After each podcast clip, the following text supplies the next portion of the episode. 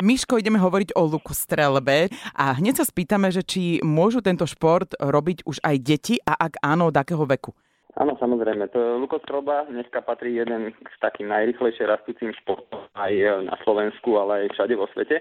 Je to populárny šport a vlastne môžu sa mu venovať deti od troch rokov a dospelí ľudia dokedy vládzu utiahnuť akýkoľvek vlastne silný luk, ktorý niečo teda dostrelí aspoň tých 5 metrov. Takže vlastne je to naozaj šport takmer pre všetkých. Dokonca sa mu venujú aj ľudia handicapovaní. Aj tam máme úspechy medzinárodné. No ja ako znamenie strelec tom samozrejme trošku viacej rozumiem, ale ne, nehrala som na PlayStation takúto streleckú, ja neviem, či to bola hra a teda musím povedať, že na druhý deň som si necítila ruku a to som to len akože sa tvárila, že strieľam. Je to naozaj šport, kde už malé deti môžu skúšať uh, strieľať? Nie je to veľmi náročné? A nebezpečné? Áno, môžu. Samozrejme, keď sú malé deti, je na najvyš hodné, aby to skúšali pod dozorom dospelých a určite, keď sa tomu chcú venovať, možno niektoré deti to naozaj zaujme, tak je dobré začať už aj e, s trénerom, ktorý už samozrejme vie, ako tie deti viesť, vie, aký silný luk mu môže dať a vie odhadnúť, či je lavák alebo pravák, lebo to nevedia mnohokrát ani dospelí. Toto napríklad aj u nás v Lukostreleckom klube Elán deti trénujeme od 8 rokov. Hej, mm-hmm. čiže nám môže prísť od 8 rokov. Dovtedy je to také hranie pre tie deti. Takže vy si teda to tak na- naznačil, máte teda rôzne typy tých lukov, myslím váhové, veľkostné a podobne?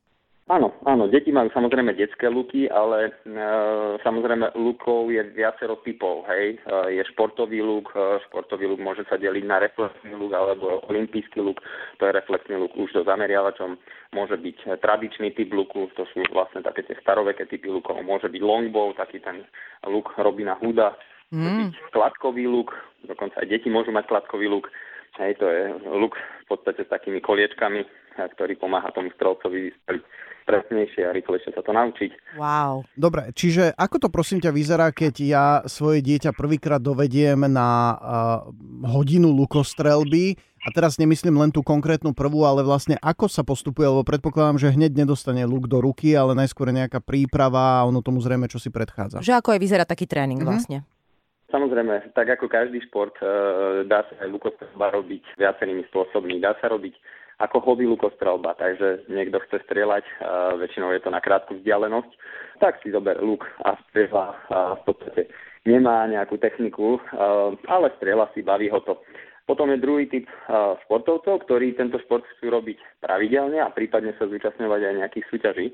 Tam je samozrejme potrebné, aby mali tí športovci, či už deti alebo aj dospelí, tréner. Čo sa týka tých detí, tak e, oni majú aj nejakú inú prípravu ako strieľanie do toho terča, lebo asi strieľate do terča. Kreslenie terča. Nie, lebo myslím, že e, keď hovoríme o tom, že naozaj to je aj na ruku náročné, na to neviem, či oni e, aj to naťahovanie a tak ďalej, že robia aj nejaké posilovanie alebo niečo iné, okrem tej samotnej streľby. A druhá podotázka ešte, že ako sú oblečené? Vy máte aj nejaké chrániče alebo masku alebo niečo?